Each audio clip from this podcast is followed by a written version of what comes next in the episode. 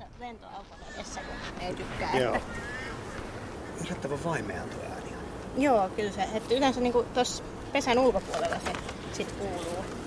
Kuningatar on täällä jossain, mutta sen etsiminen aina kestää tovin. Toi kuning, eikö, kuhnuri on siis paljon kaksi kertaa isompi kuin tuommoinen normaali Kyllä. mehiläinen, mutta miten se kuningattarin koko, eikö No, sekin on? se on, sekin on isompi. Ja se, Onko se vielä kuhnuria isompi? On se, on se jo yleensä, kun se, on, se munii niin hirveästi, niin se täyttyy munista. Että sillä on semmoinen iso, pidempi tuo takaruumis, oikein semmoinen pullukka. Joo. Mikä näiden suhde on tässä pesässä? Kuningattaria on yksi per pesä, sitten kuhnureita on. No kuhnureita on sitten jonkin verran, työläisiä on sitten kymmeniä tuhansia, että kuhnureita on paljon vähemmän. Että työläiset niin pyörittää tätä koko pesää, hank- hankkii mettä, siitepölyä Joo. ja siivoo ja hoitaa jälkeläisiä. Ja kuhnurit vaan kuhnailee, kunnes sitten on aika pariutua kuningattaren kanssa. Milloin se aika on sitten? Pariutuminen. aina- Niin. No se on, se on nyt ihan tässä alkukesästä, että kuningatar pariutuu kerran ja sitten munii niitä munia läpi elämänsä. Että uu- uusi kuningatar, kun syntyy nämäkin, nyt kovasti koittaa kasvattaa, niin, niin sitten se pariutuu heti, heti lähtee häälennolle ja sitten sit sitä riittää munittavaa loppuun jakseen. Et kuningatar voi elää monta vuotta. Mutta mehiläiset ei, itse- itse nämä työläiset ei elä kuin Ei, nää, yhden kauden. Ei, et kesän, kesällä nämä lentotyöläiset, ne ei elä kauaa, että niillä on, niillä on niin kova homma kerätä hunajaa. Mutta sitten tietenkin syksyllä, syksyllä ne tal, talvehtivat työläiset elää syksyn läpi, että se kuningatar ja työläiset sitten, sitten talvehtivat. Se on pienempi joukko tietysti kuin mitä me nyt tässä nähdään. Kun tultiin tähän, niin sähän sanoit, että, että siinä oltiin, niin kuin tässä on nyt kolme pesää tässä sun hoidossa, että oli, oli yhden pesän ulkopuolelle alkanut tuota parvi keräytyä siihen malliin, että he meinaa muuttaa muualle.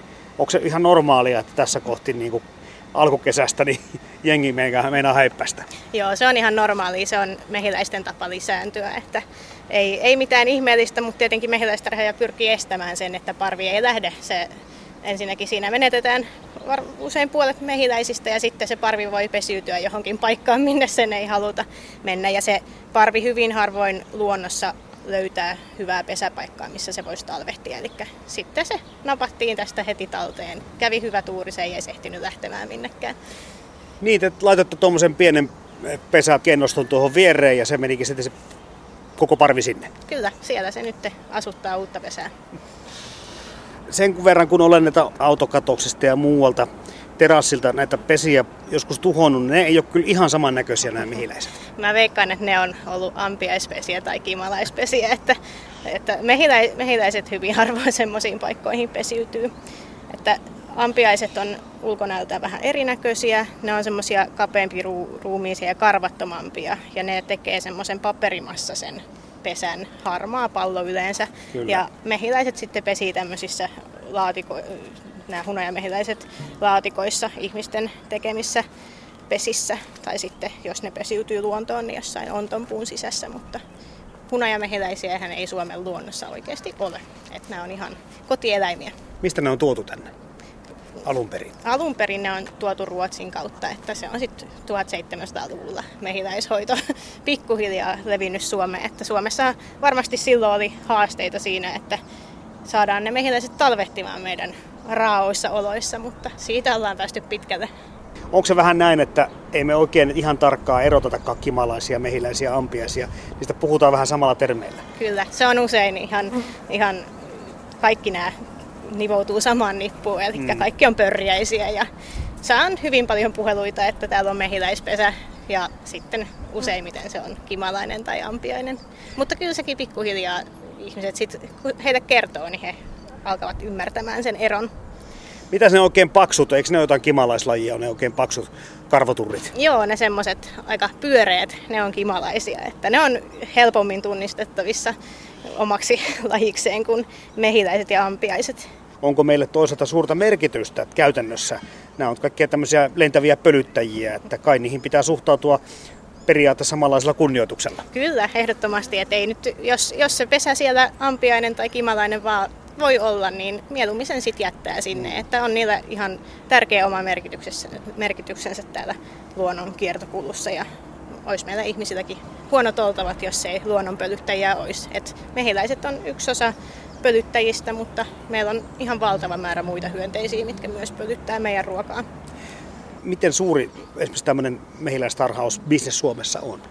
No Suomessa on tämmöisiä sanotaan, jaetaan mehiläistarhaajat ammattitarhaajiksi ja sitten harrastelijoiksi. Meidän jäsenistä suurin osa on harrastajatarhaajia ja semmoisia niin täysammattilaistarhaajia on noin sata. Että meillä on 2300 jäsentä, niin hyvin paljon on harrastajia, joilla on just tälleen muutama pesä niin kuin tällä tarhalla on. Ja se on hienoa, se tukee sitä sitä ympäristön pölytystyötä, semmoinen pien, pienmuotoinen tarhaajakin. Mutta sitten se on ihan niin kuin hunajabisnestä niille suuremmille tarhaajille. Niin kun mietin sitä hunajamäärää, mikä nykyään kaupoissa on valikoiman, valikoimana, niin sehän on aika laaja. Ja, ja siellä on kyllä sitä niin kuin monenlaisia. Osa on tuontia ja osa on sitten tätä kotimaista. Onko niillä jonkinlainen ero? Kyllä niillä on.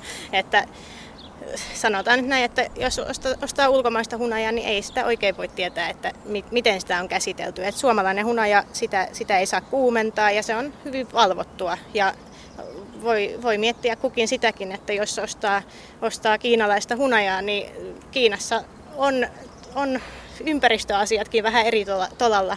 Täällä on me ollaan nyt täällä kaupungissa ja täälläkin on niin kuin hyvin vehreätä ja puhdasta verrattuna joihinkin maihin. Että kyllä se niin kuin hunajan puhtaus on varmasti yksi suuri asia, mikä suomalaisessa hunajassa on tärkeää. Puhutaankin sitä hunajasta vähän myöhemmin lisää. Nyt kiinnostaa se, kun sanoit tuossa äsken tuon ympäristön. Miten suuresta määrästä vaikka ruokatuotantoa tai muuta mehiläiset tai villipölyttäjät yhteensäkin huolehtii?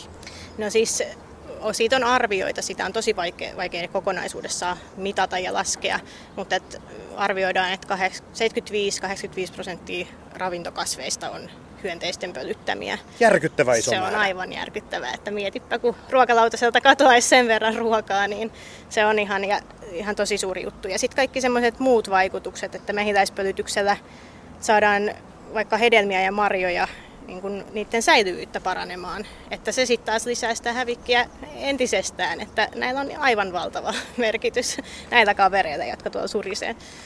Totta kai äkkiä tulee mieleen se, että hunaja katoaa tai muuttuu ylellisyystuotteeksi ja hirveän kalliiksi. Mutta just tämä ravintoketju, niin en tiedä minkä verran sitä maailmaa on tutkittukin, mutta oliko se nyt Einsteinin suuhun pantu lause tämä, että jos mehiläiset häviäisivät, ihmiskunta selviytyisi vain pari vuotta onko se vähän liiottelua kuitenkin, vaan voiko, voiko se olla näin karua?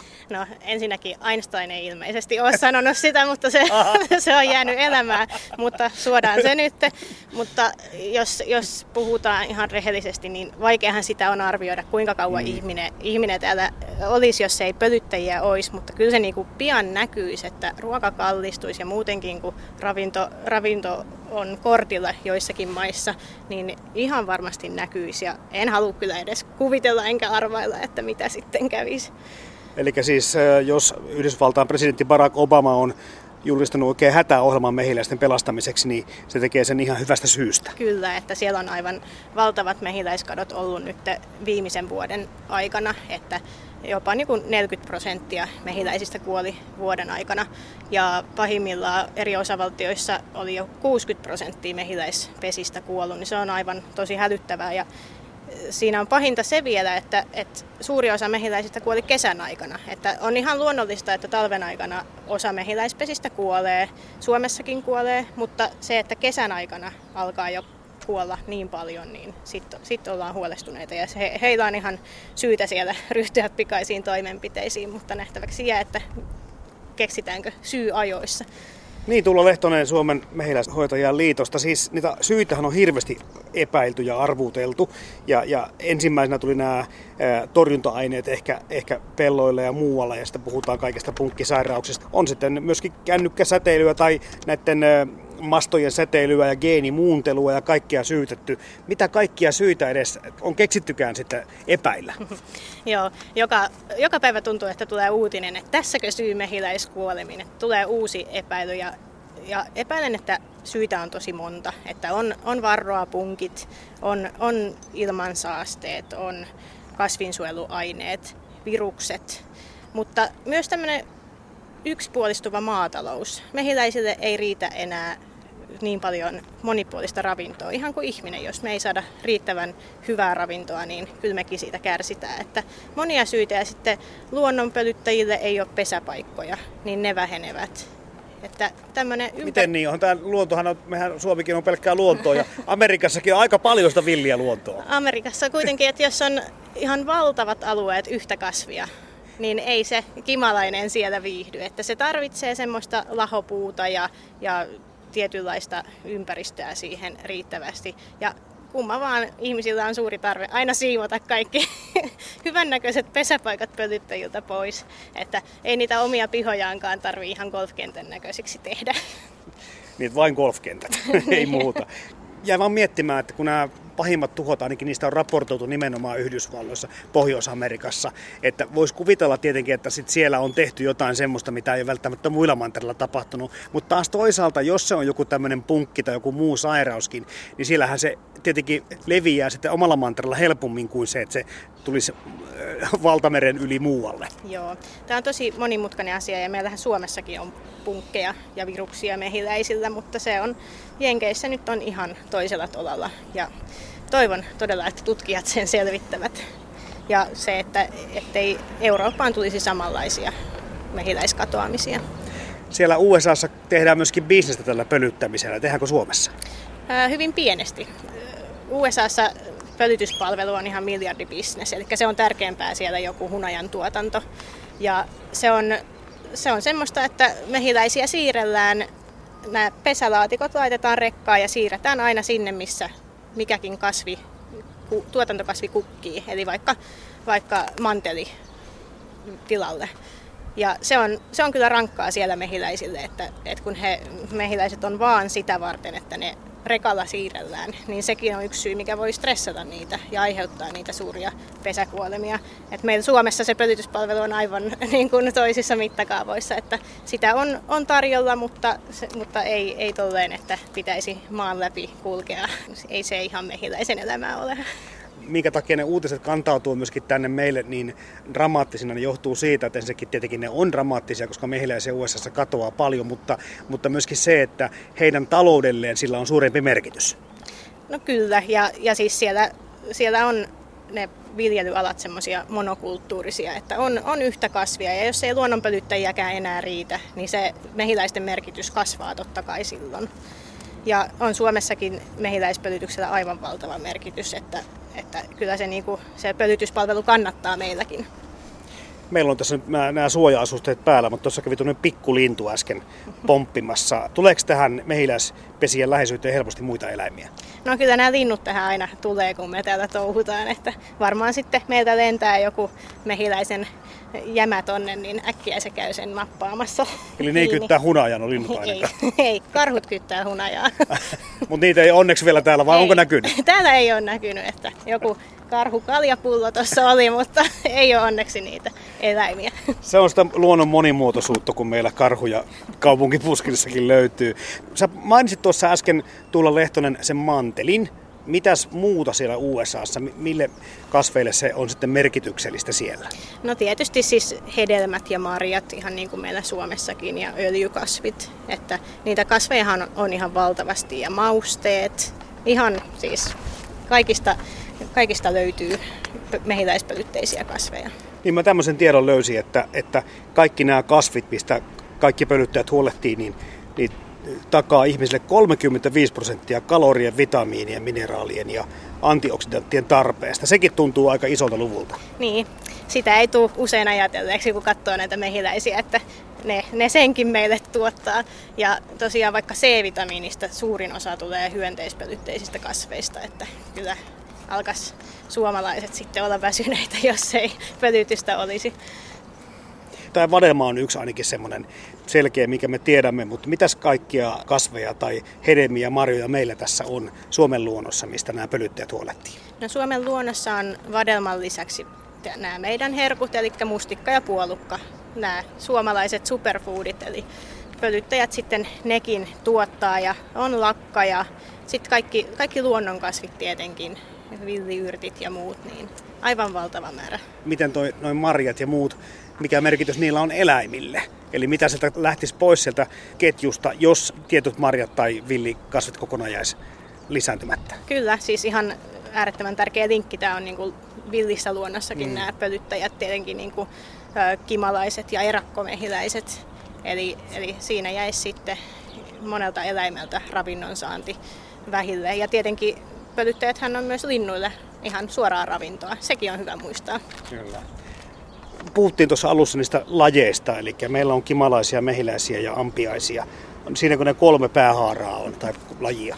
No, me voidaan nyt niistä puhua tässä. Ja sitten mehiläisissä on, on näitä hunajamehiläisiä ja sitten on erakkomehiläisiä. Ja ne erottaa miten? Siinäpä se onkin. Erakkomehiläinen, se, se on nimensä mukaisesti erakko. Eli se ei asu tämmöisessä isossa yhteiskunnassa. Ei suostu ihmisen orjaksi? Ei, sitä et saa kesyntymään. Erakkomehiläiset, ne asuu, asuu kyllä silleen niin kuin, voi asua lähekkäin toisiaan, mutta he, heillä on niin kuin jokaisella oma kolonsa tai Joo. pesänsä. Ja siellä he, se hoitaa sitten jälkeläistänsä se erakkomehiläisemo. Niin se on ihan erilainen yhteiskuntarakenne. Onko ne kooltaan ulkonäöltään vähän samannäköisiä? Niitä on tosi moni, monennäköisiä. Että, että kyllä ne aika, jotkut muistuttaa näitä jo aika paljonkin, mutta Suomessa on noin 190 erakkomehiläislajia, niin en minäkään niitä kaikkia tunnista. Onko tällä mitään sen kummempaa muuta, kun sä puhut näistä tarhattuista hunajan tuottaja mehiläisistä? Millä, millä nimellä te kutsutte tutkijat näitä tai mehiläishoitajat? No ne on ihan mehiläisiä. Apis mellifera, jos tieteellisesti halutaan puhua. Ja kuvat löytyy meillä Instagramista, Facebookista ja Twitteristä, kannattaa käydä katsomassa. Mä vielä kurkkaan tonne, tonne tota pesän suuaukolle päin, kun siinä kuuluu se kaikkein paras surina.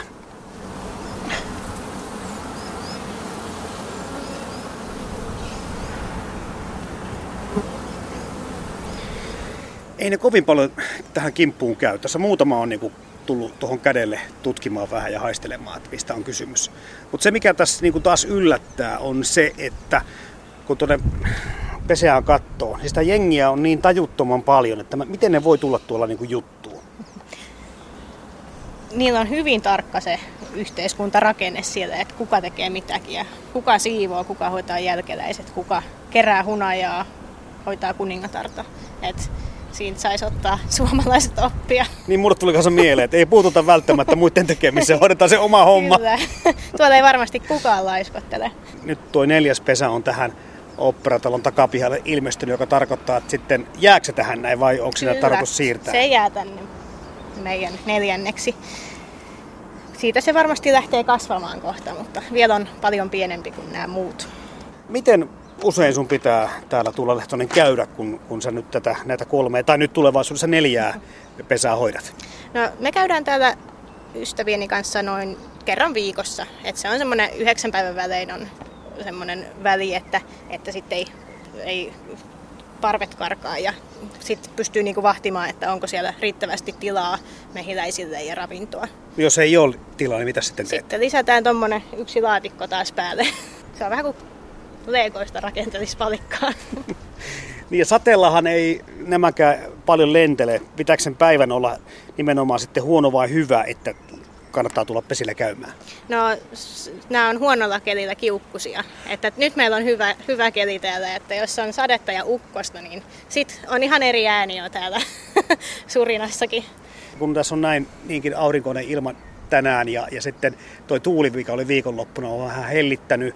Luulisi jotenkin, että ehkä mä yllätyin siitä, että näitä on näin paljon täällä pesässä. Mä ajattelin, että on paljon enemmän liikenteessä siitepölyä etsimässä. Joo, eli osa porukasta on mettä ja siitepölyä etsimässä, mutta sitten to, toisten pitää prosessoida sitä hunajaa ja hoitaa toukkia täällä. Että aina kaik, kaikkia tarvitaan väkeä. Et toukat pitää pitää lämpimänä ja, ja siitepöly pitää laittaa kennoihin. Eli eri jengi käy sen hakemassa, jättää se ja eri jengi rupeaa hoitamaan sitten Kyllä, sitä. että ne vaihtaa tuolla meden, meden toiselle mehiläisille. Ja... Mistä kummasta ne niin syntyessään tietää, mikä se homma on? Se on kyllä ihmeellinen luonnon sisäänrakennettu taika. Oikeasti, siis mm-hmm. ihan niin kuin aivan hämärä juttu.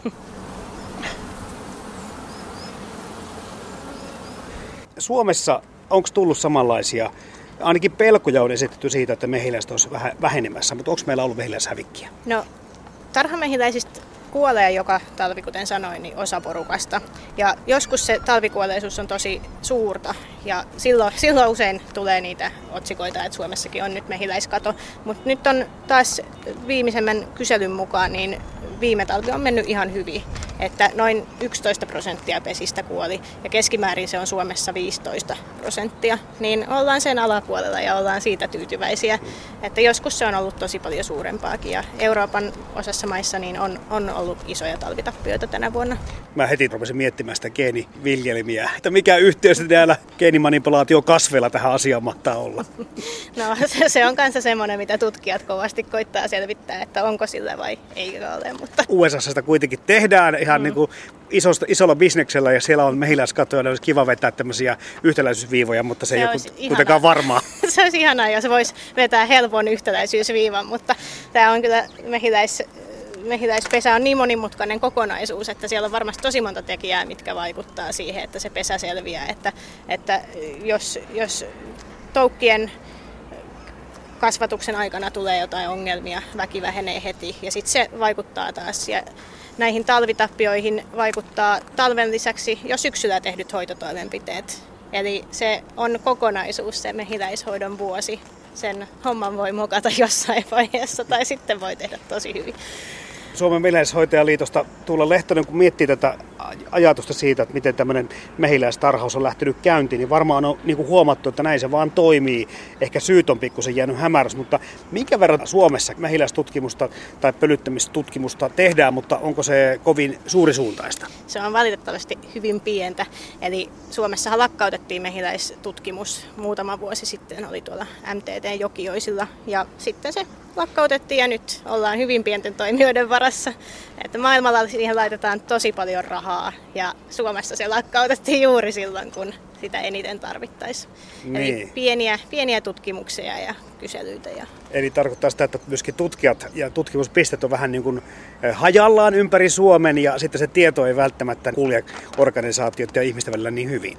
Kyllä sitä pitäisi kehittää ja, ja mehiläistar, tar, mehiläishoidon tutkimuskin on siitä hankalaa, että se on niin moni, monimuotoista. Siinäkin on hunajan tutkimus, sitten ekologia ja tietenkin nämä niin kuin sosia- so- sosiaaliset tutkimukset, mitä, mitä olisi hyvä tehdä, niin se on tosi moni, monimuotoista. Mutta onneksi on niin kuin kansainvälistä tutkimusta, että tehdään sitten yhteistyötä muiden Pohjoismaiden kanssa esimerkiksi.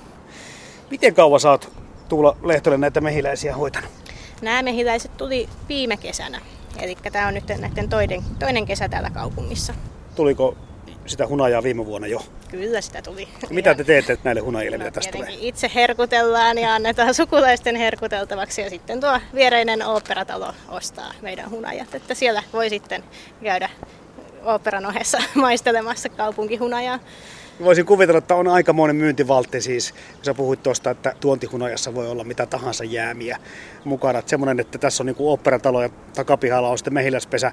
Pikkusen niin kuin ekologista ja lähi- ja luomuruokaa. Kyllä, oopperalaisetkin on ihmetellyt välillä, että missä ne mehiläiset täällä oikein on, mutta ne on niin lähellä, ettei niitä huomaakaan kun jättää rauhaa, niin ei kai ne nyt sitten kuitenkaan niin kuin ihmisen päälle käy. Ei, että mehiläisiä ei ihminen kiinnosta. Se haluaa vaan kerätä mettä ja mm. muuta ruokaa.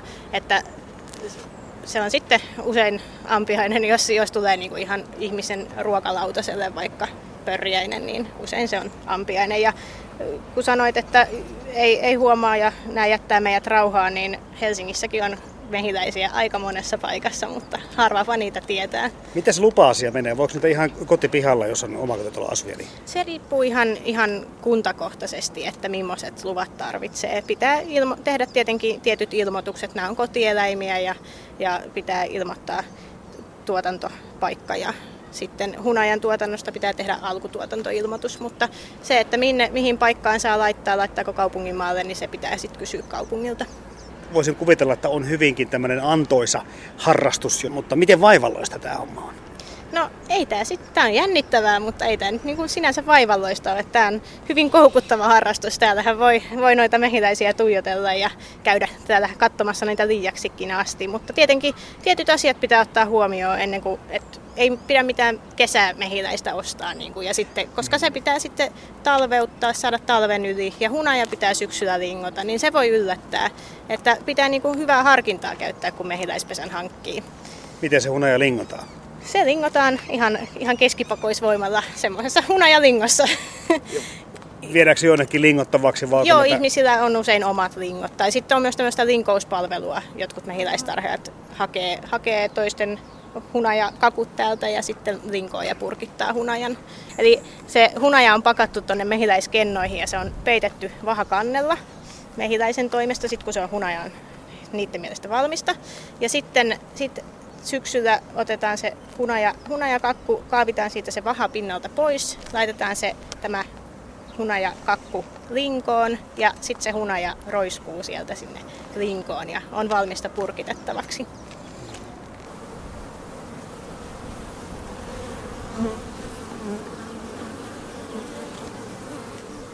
Onko näillä vaikka mehiläisillä niin jotain semmoisia en tiedä voiko puhua lempikasvista tai lempikukista, koska hunajassakin näkyy, että, että on jotain tämmöistä niin villikukka-hunajaa. Onko nämä persuja jollekin tietylle kukalle? Kyllä siis eri, eri kukilla on ihan eri ominaisuudet ja niin kuin tietenkin se sokeripitoisuus on se, mitä mehiläiset sieltä ettivät, niin ei kaikki kukat tuota yhtä hyvin ja yhtä hyvää mettä. Mm-hmm. Mutta tietenkin Suomessa, jos miettii, niin tärkeimpiä satokasveja juhannuksen jälkeen alkaa vadelma kukkimaan, niin vadelma on tosi tärkeä. Ja sitten on rypsi, rapsi ja näitä horsma, ihan luonnonkasveistakin. Et suuri osa suomalaisesta hunajastahan on tämmöistä monikukkahunajaa.